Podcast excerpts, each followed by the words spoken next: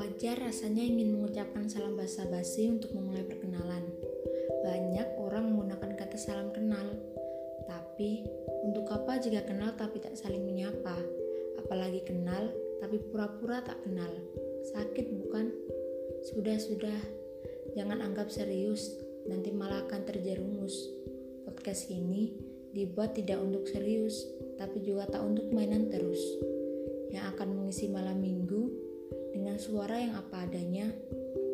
Mungkin dari podcast ini kalian bisa menemukan sebuah arti ataupun bisa menjadi perantara isi hati.